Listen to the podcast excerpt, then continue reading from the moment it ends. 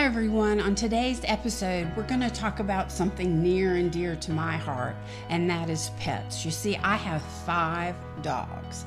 I know you might think I'm crazy, but one thing that was interesting to me is what to do about pet custody and divorce. And I think you'll find this upcoming episode just fascinating because I never thought about pet custody with my divorce. Have you? Well, stay tuned and we'll learn more about it. Bye. Hi, beautiful. I'm so glad you're here with me today. I want to welcome you to another episode of the Her Empowered Divorce, the podcast where we bring you expert insights and advice to help you navigate your separation and divorce journey.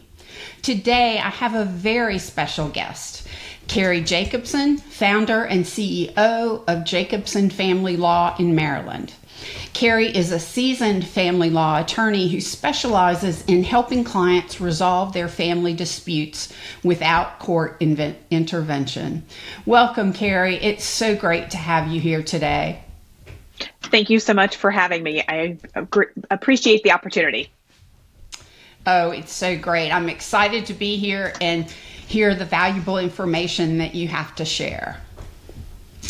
So let's dive right in. And this is a really interesting topic to me because I am a pet lover. I actually have five dogs. People will think I'm crazy. I almost was going to bring a picture and show you, but we're going to talk about pet custody and how challenging it can be during a divorce.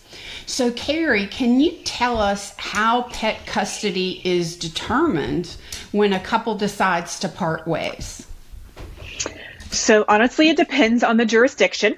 There are okay. some jurisdictions that will approach um, pet custody as if it were property. Um, here in Maryland, that's honestly the way that um, if it were before a court, a judge would likely address the issue is deciding, you know, who is the owner of the pets um, and oh. do that by figuring out, you know, who paid for them, who took care of them, those types of things. Gotcha.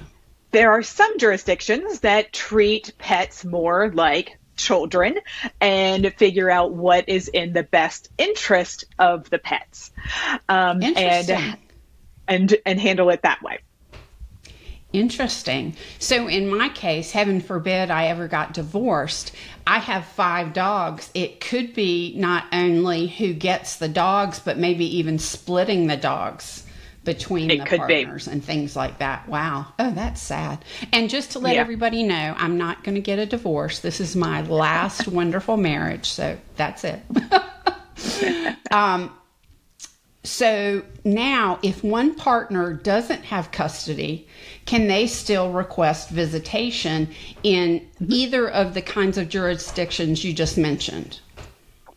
It would be more likely to be in those jurisdictions that treat pets similar to kids, um, and they a court in theory could award a custody access schedule um, with the pets.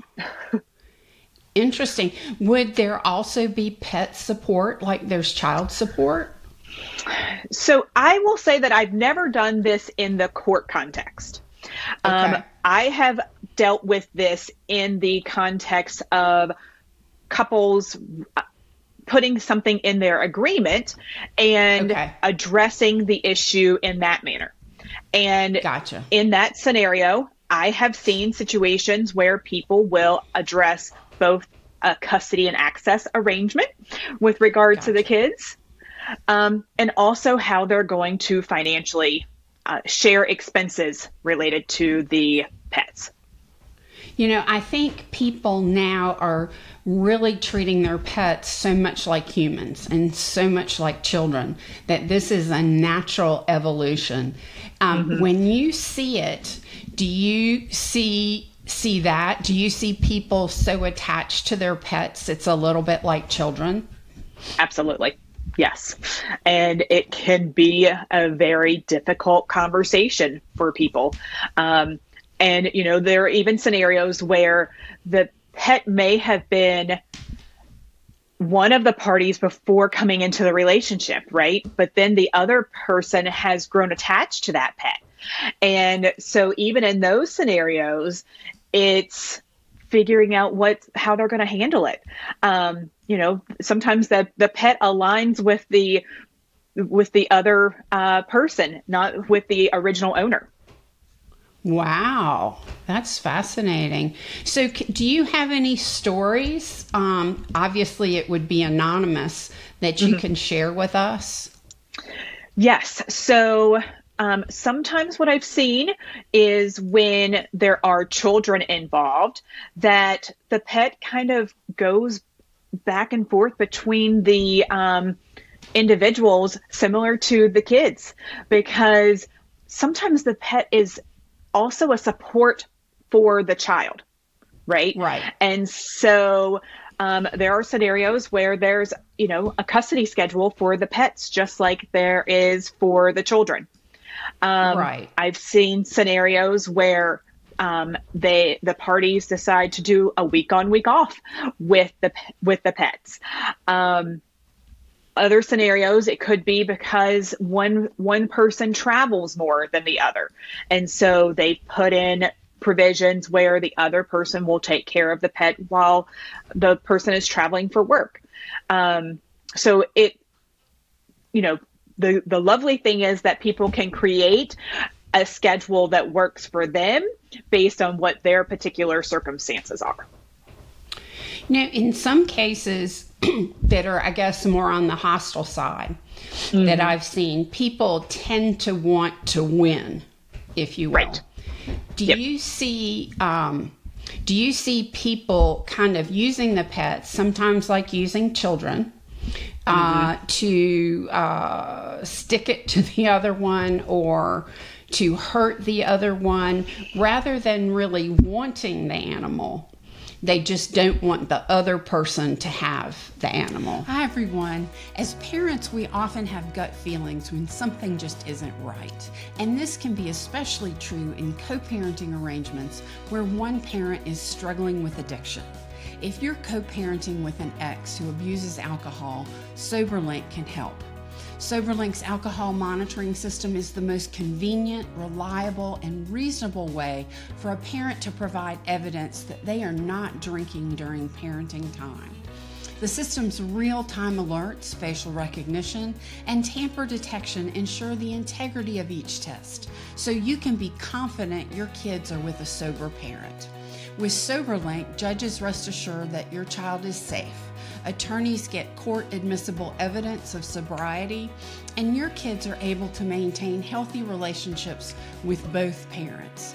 To sign up, SoberLink's offering $50 off your device for our listeners. Visit www.soberlink.com slash empowered, and that will be in the show notes as well. Unfortunately, there are always those those sad scenarios um, when you know hurting the other person is more important than doing the right thing. Um, I am fortunate that most of the clients that we work with, we don't encounter that, but I know that it still happens. Wow. Um, so, um, do you have situations where people have not put the pets in the agreement then, mm-hmm. And then what happens afterwards? Are they just in an argument? Are they, you know, having to go to court to fix it? Do they have to do another agreement? How does how would that work? Yeah, so I have had scenarios where people have either been vague in the language used in the agreement um, because they at the time just simply didn't want something specific or didn't feel like the other side would be willing to sign something specific. And so they basically said, you know, they will share access with the pets as can be arranged between them. Unfortunately, because we are here in Maryland and Maryland looks at it more of a property issue, uh, it's really not going to be helpful for parties to go back to court and ask for a decision at that point, um, because then it's just really going to be a question of who's going to be the owner, and it's not likely to be a specific access schedule. So it's important gotcha. for people to be very specific in their agreement if and to address this issue um, so that they don't have problems in the future. Now, I've heard a lot about service animals and support mm. animals. Would would the courts or would agreements handle that differently? Um, I would say it is likely that they would handle that differently because that end of that pet is for the service of that individual person. Um, gotcha. And so, and I would think that in that scenario, it's more likely that that individual animal is the property of that individual person because of it being a service animal. Gotcha, gotcha. is there anything? Um, is there anything specific that someone thinking about divorce, kind of approaching it, needs to think about in regards to the animal, and would would it be different if you were in mediation versus if you were trying to get a settlement? So I think, regardless of whether you're in settlement or mediation, you can approach it in a similar manner. Um, things to consider are going to be where you intend to li- live. You know, is there going to be a place for the animal, especially if you're right. going to be renting, right? Like if you're post divorce and it, it's likely that you're going to be renting a place, are you going to be allowed to have animals? Um, you're not likely going to be able to have five dogs you know, in a rental exactly property, right? Yeah. so that's something to consider. You know, who is going to be able to have the pets with them? The other thing that I think is critically important to consider is are you going to be able to financially support them? Um, and how you're going to address that because we all know as pet owners,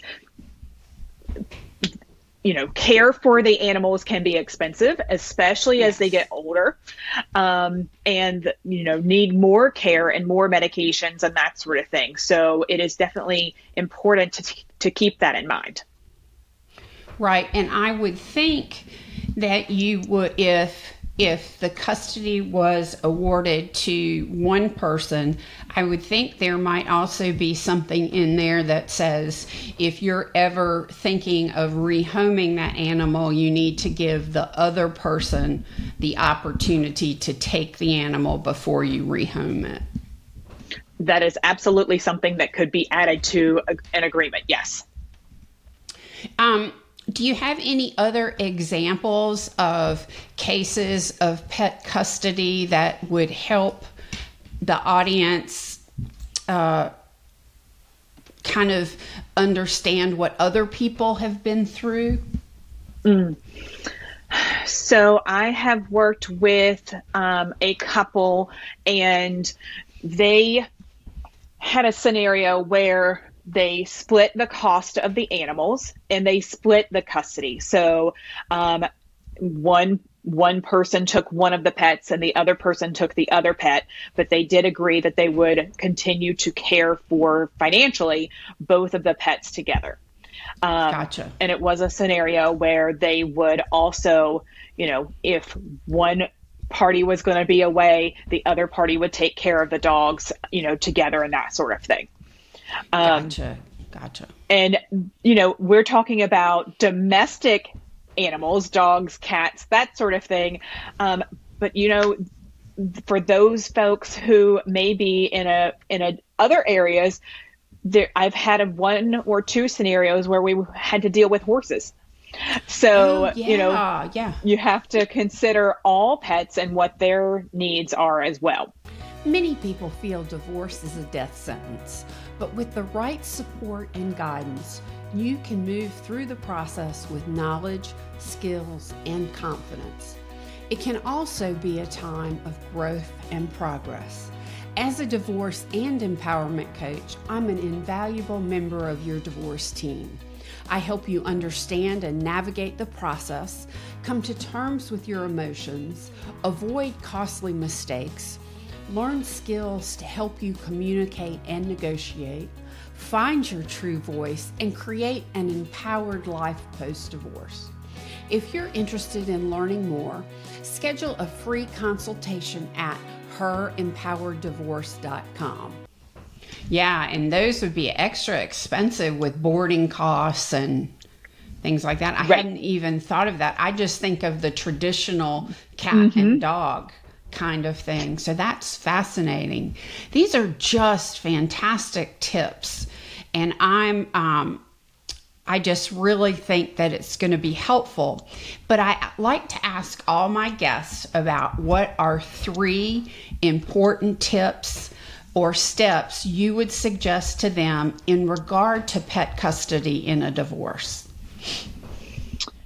So I think the first is to, again, think about what you can do financially um, and whether or not you're going to be able to care for that pet financially or address how to split the cost uh, regarding the, the pets. The other important thing is take into consideration if you do have kids, how they are attached to the pet. Um, yes. And, you know, because it's going to be very important for the for the kids to have that support um, and know where when and where they're going to be able to see the pet. And the third thing I would say is, you know, also consider the nature of the, the pet. Is that pet someone who does well with traveling? You know, if I know that there are some dogs and some cats that may be more willing to travel back and forth, but then there are some that are very anxious and that wouldn't be a good scenario for them. And so, really taking into consideration what your pet would be able to withhold, withstand. Wow, that's that is so true to think about. And and particularly I was thinking about when you were talking about the children and the pets. I would think if you separated the children from the pets, that would make the transition for the children even harder. Yes, and I have had that scenario where, you know, the the child was with the parent who had the pet, um, but really had a hard time visiting the other parent because their animal wasn't there. And yeah. so, you know, it, it can be really tough on the kids um, to be separated from that pet. Absolutely. Well, those are great tips, and I'm sure the listeners are going to find them valuable. But before we end, how can everyone find you? And can you also give us a little summary of all the kinds of things that you do in your practice? Sure. So you can find us on social media. Um, we're on just about every uh, channel, and it's Jacobson Family Law. Um, our website is jacobsonfamilylaw.com. You can find us TikTok, Facebook, LinkedIn, YouTube, all the things. Um, and we work with clients on helping them resolve their custody or divorce issues outside of court. Um, and that can be through mediation, collaborative divorce, settlement negotiations. We also work with people in creating pre and postnuptial agreements and their estate plans. Yes, I think pre and postnuptial agreements are so critical. Um, the other thing I was thinking about too in this subject is a will is so important in this right. regard, not particularly if you have children, but also if you have pets in that regard too. Yes, and you can provide in your estate plan um, who's going to take care of the pets and if you're going to leave any money for their care that is something you can address in your estate plan as well Wow. Wonderful. Thank you once again, Cary, for joining me today and sharing your expertise on pet custody. This has been just very interesting. I loved having you. Thank you again. Thank you so much for having me. And if anyone would like to hear more from Cary, we have an episode in our Divorce Expert series where she talks about the role of an attorney in divorce. And I encourage you to listen to that as well. All of the information about Cary, her practice, and myself will be available in the show notes on our website, herempowereddivorce.com, on the podcast page. Please share this episode with your friends and family to help spread the knowledge and empowerment so we can help more women in this situation. That's all for today's episode of Her Empowered Divorce. Please be sure to tune in for our next episode where we'll be featuring more expert advice to support you on your separation and divorce journey. Thank you for joining us today, and remember, you are not alone in this process. Stay empowered and take care.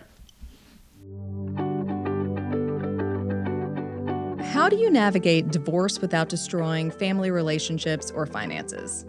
I'm Jamie Davis, board certified family law attorney, mediator, and host of A Year and a Day Divorce Without Destruction. On my podcast, I talk with everyone from marriage therapists and financial planners to private investigators and parenting coordinators to uncover what you need to know to have the best legal and emotional divorce experience possible, though it's not legal advice. Tune in to A Year and a Day Divorce Without Destruction every other Tuesday on Apple Podcasts, Spotify, or wherever you like to listen.